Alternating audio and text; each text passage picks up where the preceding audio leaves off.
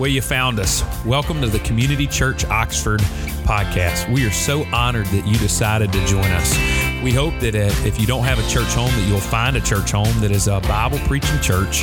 However, if you are just checking us out, we're honored that you would do that. We hope that you're encouraged by God's word today.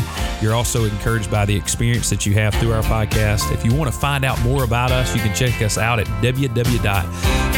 www.communityoxford.com or check us out on social media via Twitter, Instagram, or Facebook. Again, thank you for joining us today at the Community Church Oxford podcast. Share with you, this has been a really, really tough week. Um, and what I mean by that, Nakoma James, that actually goes to church with us, um, he and his wife and his girls. Uh, Coach James went to be with the Lord this week. Um, and uh, just just heartbroken over that. He actually teaches in this school. Uh, he's one of our assistant football coaches here at Lafayette, and uh, you would recognize him if you saw him because of the simple fact you'd see a smile, um, and uh, and he'd probably be wearing a bow tie. Um, but I just want to pray this morning for him, or actually for his wife and his girls and his family. Uh, they're going to have a uh, visitation on Wednesday um, from 1 to 6 uh, at Hodges Funeral Home. Uh, because of the pandemic, there's going to be lots of people that want to go by and speak to his family, but because of social distancing and all of that. And so I just want us to pray for the James family this morning, and then I want to pray for this campus. Um, there are teachers and coaches. There are students that go to school here that he has impacted greatly, um, and uh, there's a loss. But one thing I want to say this, say about Coach James is this: man, he loved Jesus and he loved people, and we'll see him again if we're believers. And so there's a hope and there's an opportunity for, for Christ to be glorified in this moment. And so I just want to make sure that we pray for his family. So let's pray this morning before we dive in. God, thank you for this day. I want to thank you so much for how you love us.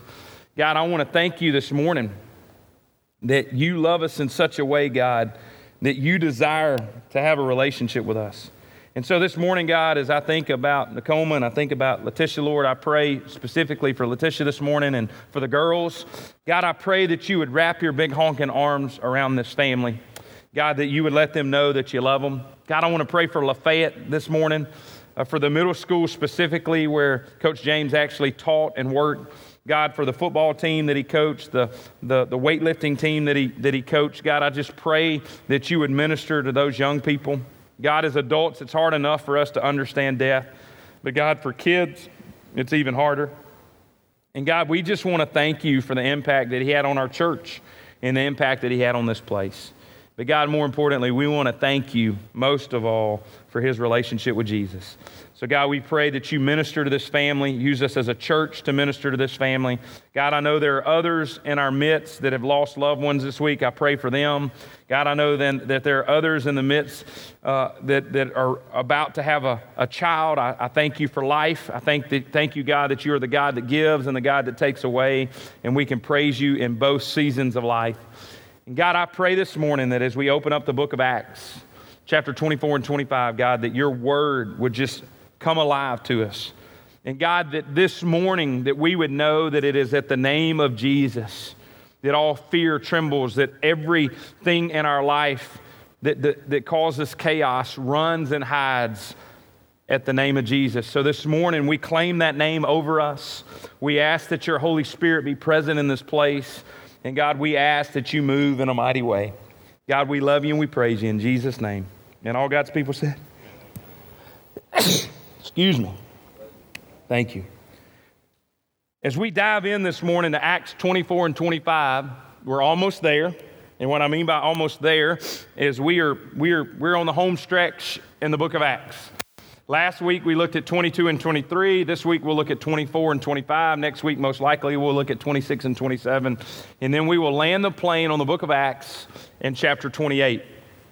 But what I need you to understand this morning is and what I hope that you'll see this morning is, is that Paul has been on a journey since his conversion, okay? And I hope that we have seen the power of salvation in Paul's life. Let me explain what I'm talking about. I think too many of us give our life to Jesus, we pray a prayer, we get dunked in some water, and we go, We're good. We're good. There's nothing else to do. We're good. There's nothing else to do. And, church, I need us to understand this morning that when we give our life to Jesus, it's really the starting point. We don't give our life to Jesus and go, We made it, we're there. No, we give our life to Jesus, and that's when we ought to get on fire. Just so you know, I love this church. I love our people. You guys have showed out in the last two days on Friday and Saturday, working in West Spring Hill community and Brittany Woods and Taylor and Harmontown, passing out backpacks and cooking hamburgers and hot dogs and loving on people in the midst of a pandemic. And I'm with you. I would have much rather had our our back to school bash at the pavilion where we could have eight or 900 people show up. And this morning we could have prayed over all these backpacks, and families would be coming through our building this morning picking up those backpacks. But, church, when the enemy tries to knock us down, we don't whine and complain about it. We just look for new opportunities. Amen? And you did a good job. And I know some of you are frustrated that you didn't get to do more. But, church, I'm afraid that some of us are so anxious about doing more that we miss that Jesus has already done enough.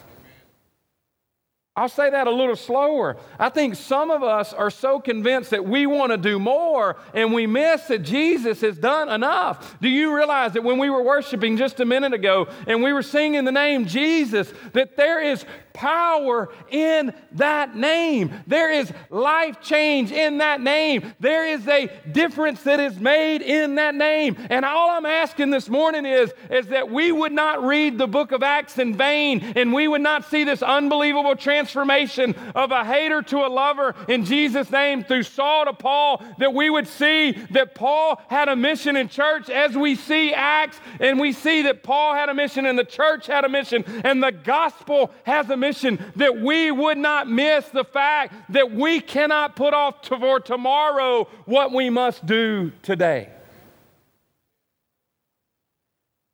Have you ever said that yourself? I'll just do it tomorrow. Man, we can wait on that till tomorrow. Sound familiar? Can I just go ahead and throw you under the bus this morning? If you're new, you just need to know this how we roll. If you've not said that, you're lying. Because you might not have said it, but you thought it. And can I be honest with you? We always think we're going to have more time, more time, more time, more time. Church, God is wanting to do something in you and me and in us as the church. And I'm not talking about just community. I'm so thankful for Brandon this morning who prayed right before I got up to speak. He's a drummer, but he loves Jesus, and his heartbeat praying for every pastor in this community that when they open up their mouth, that Jesus would come out. There's always tomorrow. And I was nice as I was making my notes. Have you ever heard someone say that, like giving somebody else the, like, blame it on them? It's amazing how we will put off tomorrow, which we could do today. We as Christians are the worst at this. The Holy Spirit put, puts it on the tee for us. I mean, it is there. It's like a beach ball ready to take a swing, to swing for the fence, and we say, oh, we can do it tomorrow. The story in Acts chapter 24 that we're going to dive into this morning, the story of Felix is one of the saddest stories in the New Testament. Luke tells us that Felix already understood much about Christianity. And as a husband of a Jewish wife, he undoubtedly had heard about the great works of God. And in this passage, we will see that Felix seemed to be curious to hear more about the way of Jesus. But we will also see in Acts 24, after listening, he decided the price was too high we will see when Paul begins to talk about a Christian life and righteous living and self control, he becomes afraid and he says, When I have more time, I will ask for you. This sound familiar? We do the same thing. God says, Hey, fish, I want you to go do this. And we're like, God, I'll, I'll get to it tomorrow. Church, if we've learned anything in the midst of this pandemic, there might not be a tomorrow. Amen? Jesus himself says that there's enough to do for today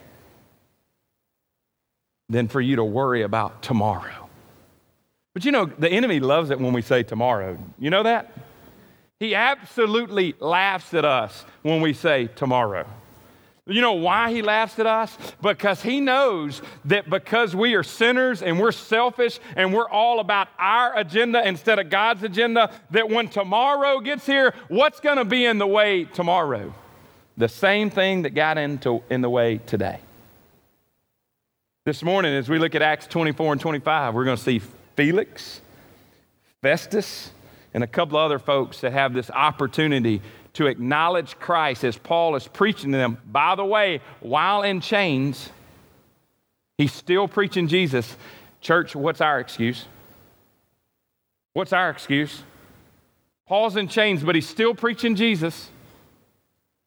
And we're going to see opportunity after opportunity after opportunity for people to give their life to Christ, and they miss it. Church, I hope you're encouraged this morning by the fact that Paul continued to preach the gospel.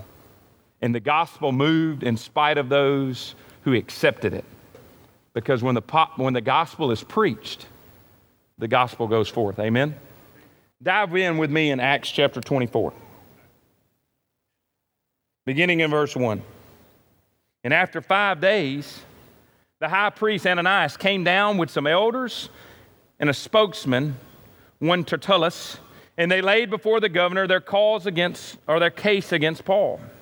And when he had been summoned, Tertullus, or T. Hardwood, Hardword, excuse me, began to accuse him, saying, Since through you we enjoy much peace, and since by your foresight, most excellent Felix, do you see what he's doing?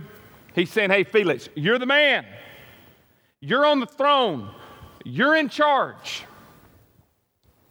Help me out. I know that this would be hard for you to believe, but there is politics in the church. Look at what it says. He says in verse 3 In every way and everywhere we accept this with all gratitude. But to detain you no further, I beg you in your kindness to hear us briefly. For we have found this man a plague, one who stirs up riots among all the Jews throughout the world and, a, and is the ringleader of the sect of Nazarenes. And even tried to profane the temple, but we seized him. By examining him yourself, you will be able to find out from him about everything of which we accuse him. Quick time out. Look at verse 4 with me again. Or excuse me, verse 5. For we have found this man a plague. You ever been called a bad name? By the way, I understand we got some folks that ain't too far from giving their life to Jesus. I'm not asking for examples, okay? And I know that you think after you come to know Christ that that's over. People are still going to call you stuff. People are still going to hate. But think about the worst thing that you've ever been called. I'm not talking about what your spouse called you. That might actually be the worst thing you've ever been called. But I'm talking about you're in one of the baddest situations or circumstances in your life, and somebody calls you something, you're like, man, I've never been called something that bad. Look at verse 5. It's hard to see. You, on the, you, you in the live stream will be able to see it. But we, for we have found this man a plague, one who stirs up riots among all the Jews throughout the world. And he is the ringleader of the sect of the Nazarenes. Here's what I want you to see this morning, church. If I'm going to be labeled a ringleader of anything, I pray that I'm stirring up the world for Jesus. Can I get an amen? amen? But this guy calls Paul a plague. Church, do you, do you realize that probably the closest thing that my generation has ever seen of a plague is COVID 19? We were praying right before our service and Javi shared with us and asked us to be in prayer for Yaya. Many of y'all know Yaya that sang with us. It's Javi's little sister. She lives in Nashville. A couple of weeks ago, she got diagnosed with COVID 19. She's very sick for a few days, but now she's doing much better. Church, it's real. There might be some politics involved, but I promise you it's real. It's taking people's lives. And these people dare to call Paul a plague. Paul is not bringing death, he's bringing life. Keep reading with me. Verse 6. He even tried to profane the temple, but we seized him by examining him yourself, verse 8 says. You will be able to find out from him about everything of which we accuse him. The Jews also joined in the charge, affirming that all these things were so. And when the governor had nodded to him to speak, Paul replied, Church, I don't know about you, but most of the times when I'm in trouble, or somebody comes to my office, or I, I, think more about when I was a young person, and I know some of you think I haven't grown up yet, and I haven't.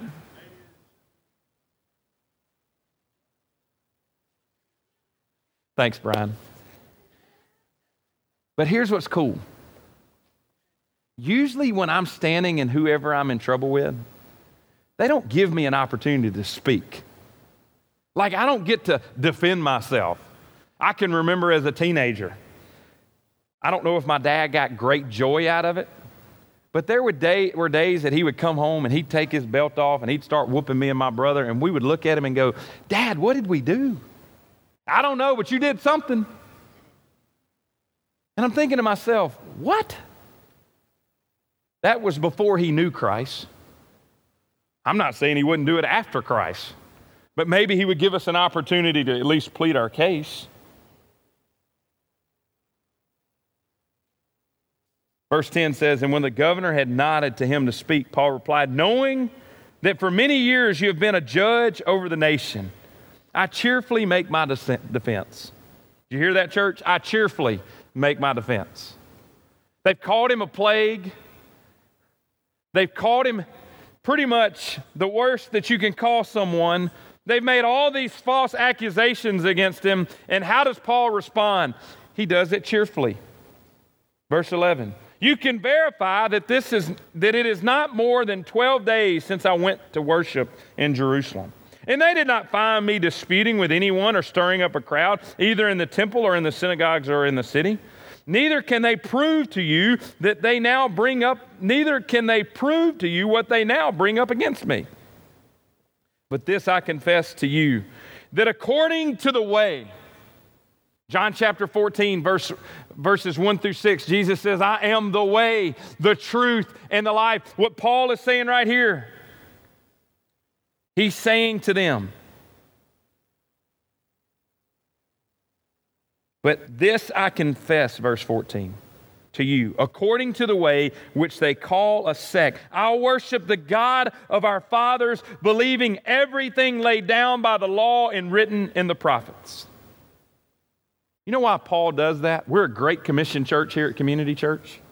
You know what the Great Commission says? It says, Go baptizing them in the name of the Father, the Son, and the Holy Spirit, and teaching them to observe everything of what? Of the prophets. Why do we teach about the prophets, church? We teach about the prophets because the prophets prophesied about what was to come. Why do we teach the law? Because a man does not know that he's broken the law unless he knows the law.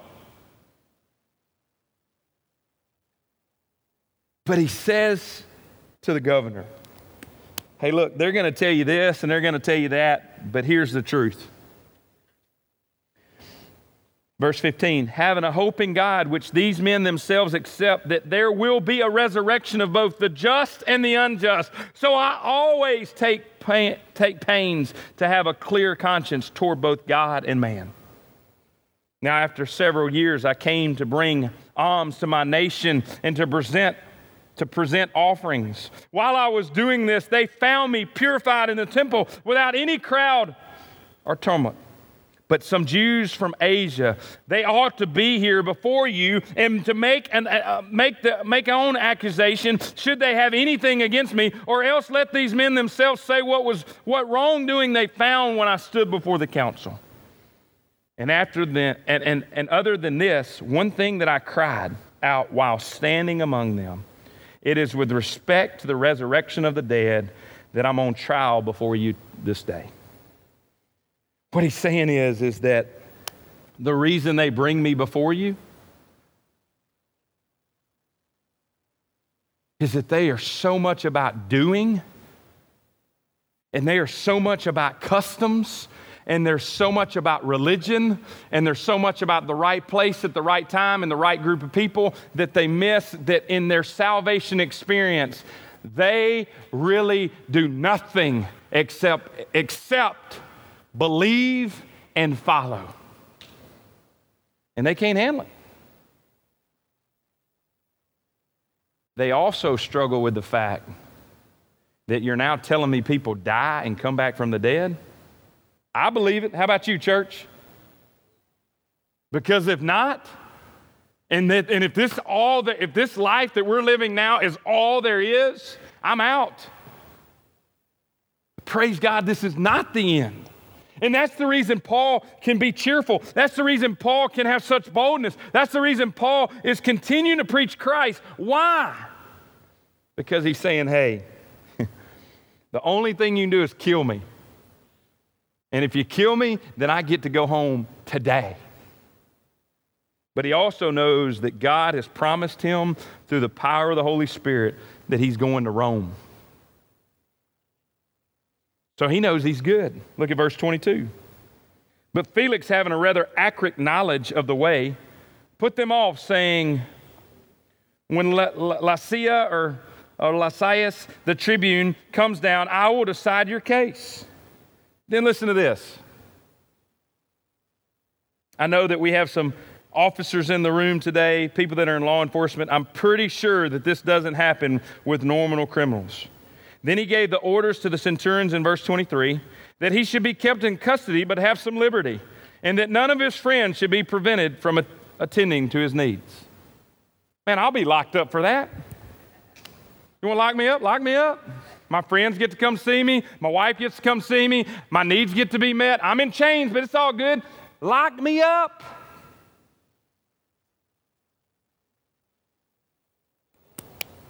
Look at what it says in verse 24. And after some days, Felix comes with his wife, Jerusalem, or Drusilla, who was Jewish, and he sent for Paul and heard him speak about faith in Christ Jesus. Do you see the platform that the gospel is given Paul at this moment? Do you now see why we say that Acts is the gospel on the move? Because even when you're in prison, even when you're locked up, what does God give you an opportunity to do? He gives you an opportunity to preach. But how are we? I'll do that tomorrow. I'll do it tomorrow. I'll get to that tomorrow. So he summons him and what does Paul do? Verse 24, after some days, Felix came with his wife, who was a Jewish, who was Jewish, and he sent for Paul and he heard him speak about the faith in Christ. Look at verse 25. As, and as he reasoned about righteousness and self-control and the coming judgment, Felix was alarmed and said, Go away for the present. When I get an opportunity, I will summons you. You know what Felix is doing? He's heard the gospel. He's heard about what Jesus has done in Paul's life. He has heard about the ministry. He's heard about the way. And Jesus has put this big ball on the tee. All Felix has got to do is swing, knock it off the tee, and it would be an unbelievable hit. But Felix goes, because of his fear, because of the fact he knows that Jesus would change everything that he knows, and he would have to lose everything to gain the one thing that we need the most. He's alarmed by the sacrifice that he's got to make. And look at the response that Felix gives. Verse 25 Go away for the present. You know what the present is, right? Today. Look at what it says. When I get an opportunity, I will summon you. Verse 26 At the same time, he hoped that money would be given, to, given him by Paul, so he sent for him often and conversed with him. Listen to verse 27. when two years had elapsed, Felix was exceeded by Porcius Festus, and desiring to do the Jews a favor, Felix left Paul in prison. Paul has laid it down for him. Have you ever done that? You're talking to somebody about Christ. I mean, you have laid it in front of them man, the Holy Spirit is moving. You can tell that, that man, you're like, they're, they're this close, like they're this close. They're about to, to come to the understanding that they don't have to live in their old life anymore. They don't have to live without self control. They don't have to live in unrighteous. They can live in a righteous way. They can live in a, in, in a controlled way. They can put their hope in Christ. They can do this, but they're like, but, but, but wait a minute. And here's the problem, church. I think the church has done a really good job of telling people of what they're going to lose when they give their life to Christ. And we fail to tell them what they're going to gain when they get Christ. Do you see it? They're so afraid they're going to have to give something up. But they so miss, church, what they're going to gain. So, Felix, what does he do? Locks dude up, brings him out every once in a while, and he thinks Paul's going to bribe him. I don't know if you know this or not, but when you roll with Jesus, when you ride with Jesus, when Jesus has got your back, when Jesus is going before you and behind you and beside you and all around you, can I tell you something, church? You don't have to bribe anybody. Jesus is the one that will get the glory. Jesus is the one who is the same today as he was yesterday, as he will be tomorrow. You don't have to fake it till you make it because if you got Jesus, you've already made it. What can the governor give Felix? Nothing. What can the governor Felix give Paul? Excuse me, nothing. So every time he'll bring him back, it's kind of like Felix is going, Hey, man, you know who I am? Paul's like, Yep. You ready to talk about him? Because the one you really need to know is, is so much greater than you. So check this out. I believe this text is fitting as we start this new semester, this new season in the midst of a pandemic, the uncertainties in front of us. Go back with me to Acts 24 25. Go away, is more or less what Felix is saying. And when I get the opportunity, I'll summons you. How sad it is that we treat Jesus the same way. Have you ever noticed? I'm starting a new career. Jesus, come back later. I just got married, Jesus. Can you please call on me again? I got children to raise. Jesus, perhaps I will have more time later. Tell me how that works out. I got pressing health issues. Jesus, can I get back with you? The excuses can last a lifetime, and sooner or later, time runs out. And we've kept, we've kept Jesus waiting, and now we face judgment. You know what's so sad? You know why this is one of the saddest stories in the New Testament? Many people get one chance to meet Jesus and they miss it. Can you imagine? And we don't see it, so I know, I know, I know I'm stretching it. I know, I know I'm, I, I'm, I'm, I'm kind of in this place of like maybe this, maybe not. I can guarantee you this, as we have seen the life of Paul up to this point in Acts, that every time Felix brought Paul before Felix, what Paul do? He preached Jesus Guaranteed. Why? Because he remembers who he used to be, and since Christ, who he is now. Church, before we go any further, look at me. Please don't miss this. Online, please don't miss this. If you understand the worth and the value that you have in Jesus, it is not just a game changer. It is not just a world changer, it is a life changer. It is not just a game changer. It is not just a world changer. It is a life changer, meaning it changes every outcome in your life. Yesterday, I had the unusual privilege that I have as a pastor often because there are so many people that don't have pastors. I had to preach a funeral of a man that I did not know. Funeral home called me and said, Fish, would you be willing to preach this funeral? I said, be honored to. One of his close friends that worked with him called me and said, Hey, man, I'm going to say a few words. I want to make sure that we're not going to repeat ourselves. I said, Man, I will feed off what you say. And praise God, this man talked about this man's encounter who had passed with Jesus. Because, church, I don't know if you know this or not, funerals are not for the, the dead, they're for the living. I don't know if you know this or not, just a little perspective. You ever gone to a funeral where somebody talked bad about the person? I mean, maybe one time, maybe they said a little something, something, but the reality is, most dead people, greatest man ever lived. True story. I got to see the town drunk of Cleveland, Mississippi come to know Christ. I did his funeral. He was dying of cancer. I led him to Jesus. He was my next door neighbor.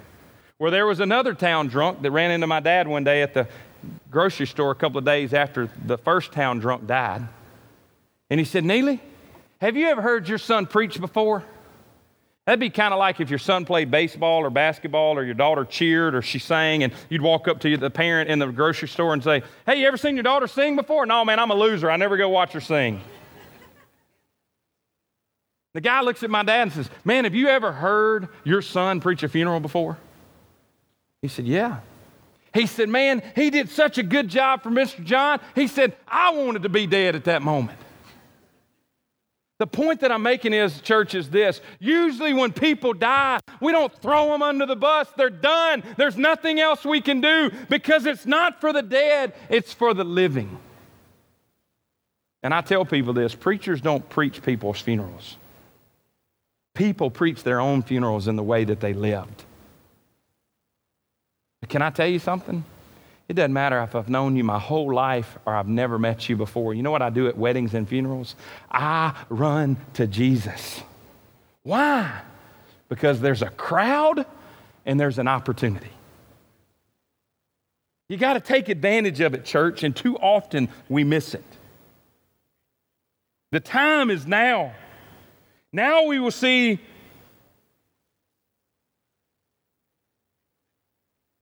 that not only did Felix miss it, Festus and Agrippa did too.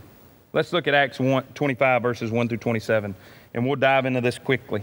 Now, three days after Festus had arrived in the province, he went up to Jerusalem from Caesarea, and the chief priests and the principal men of the Jews laid out their case against Paul, and they urged him, asking a favor against Paul, that he summon him to Jerusalem because they were planning an ambush to kill him on the way.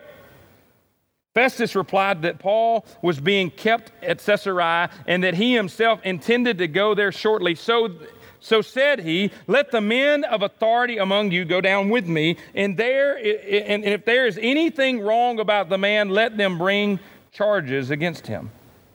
And after he stayed among them not more than eight or ten days, he went down to Caesarea, and the next day he took his seat on the tribu- trib- tribunal and ordered Paul to be, or, to be brought.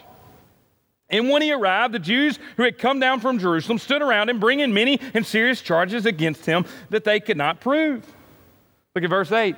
Paul argued in his defense neither against the law of the Jews, nor against the temple, nor against Caesar have I committed any offense. But Festus, wishing to do the Jews a favor, said to Paul, Do you wish to go to Jerusalem and there be tried on these charges before me? But Paul said, I'm standing before Caesar's tribunal, tribunal, tribunal, where I ought to be tried. To the Jews, I've done no wrong, as you yourself know very well. Then, if I am a wrongdoer and have committed anything for which I deserve to die, I do not seek to escape death. But if there is nothing to their charges against me, no one can give me up to them. I appeal to Caesar. Then Festus, when he had conferred with his council, answered, To Caesar you have appealed, to Caesar you shall go. Now, when some days had passed, Agrippa, verse 13, the king and Bernice arrived at Caesarea to greet and greeted Festus. And as they stayed there many days, Festus laid Paul's case before the king, saying, There is a man left, left, left prisoner by Felix. Festus is kind of going, Felix wouldn't deal with it, now I got to deal with it.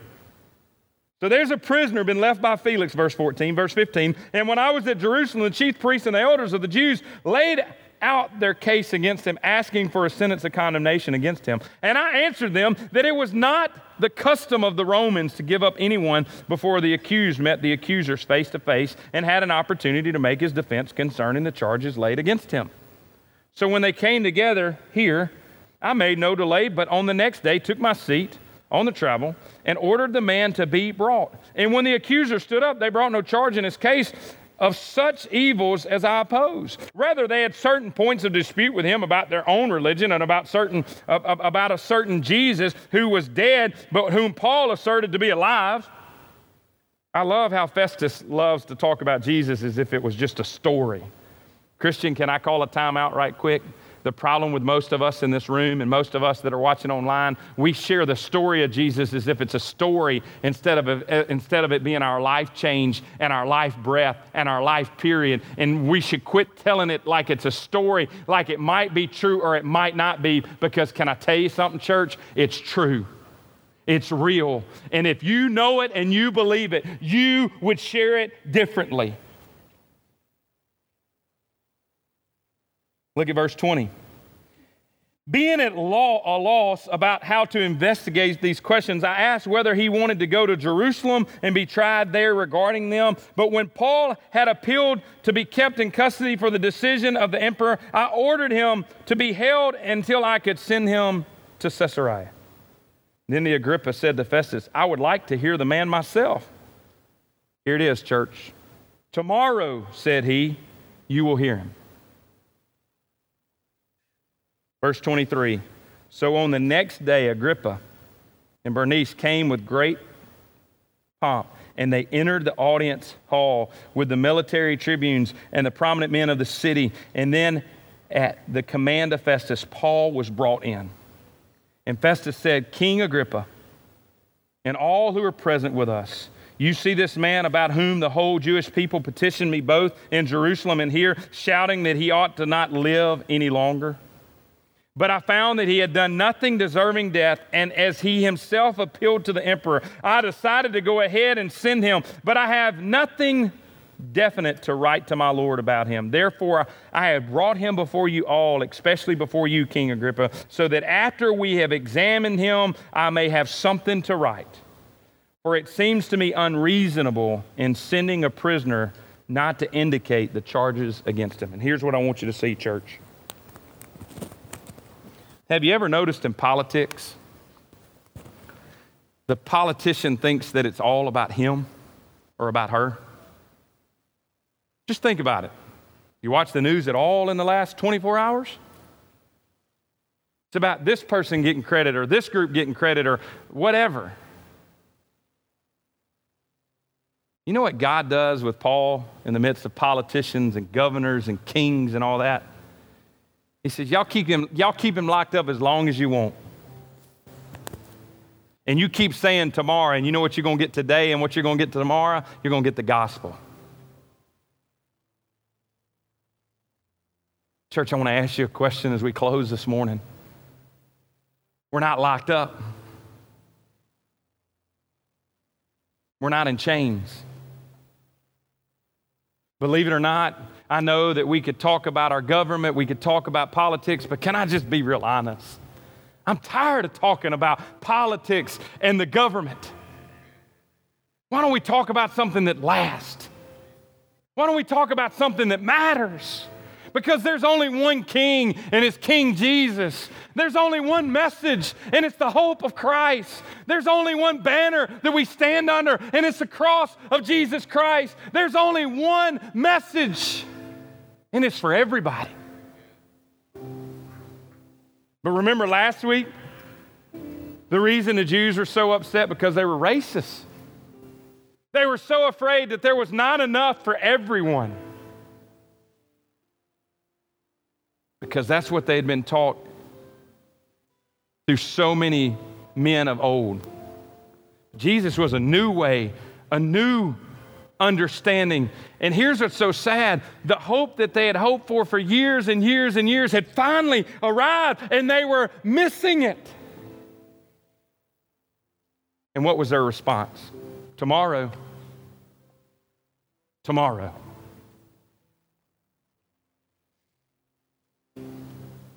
Church, I believe in the country song. If the good die young, I'm going to probably live to be an old man. And so maybe I do have tomorrow. But can I just be real with you? I stand before you as a 43 year old man who has the privilege to be a husband and a father and a pastor. In too many days, I find myself putting off to tomorrow what I could do today. You see, the gospel was not given to us for tomorrow, it was given to us for today. But this is what we do. We're like little children. I don't want to sit in that seat. I don't want to have to sit next to her. I don't want to be in that teacher's class. I don't want to be in this person's deal. And God's like, I put you where I put you for a reason.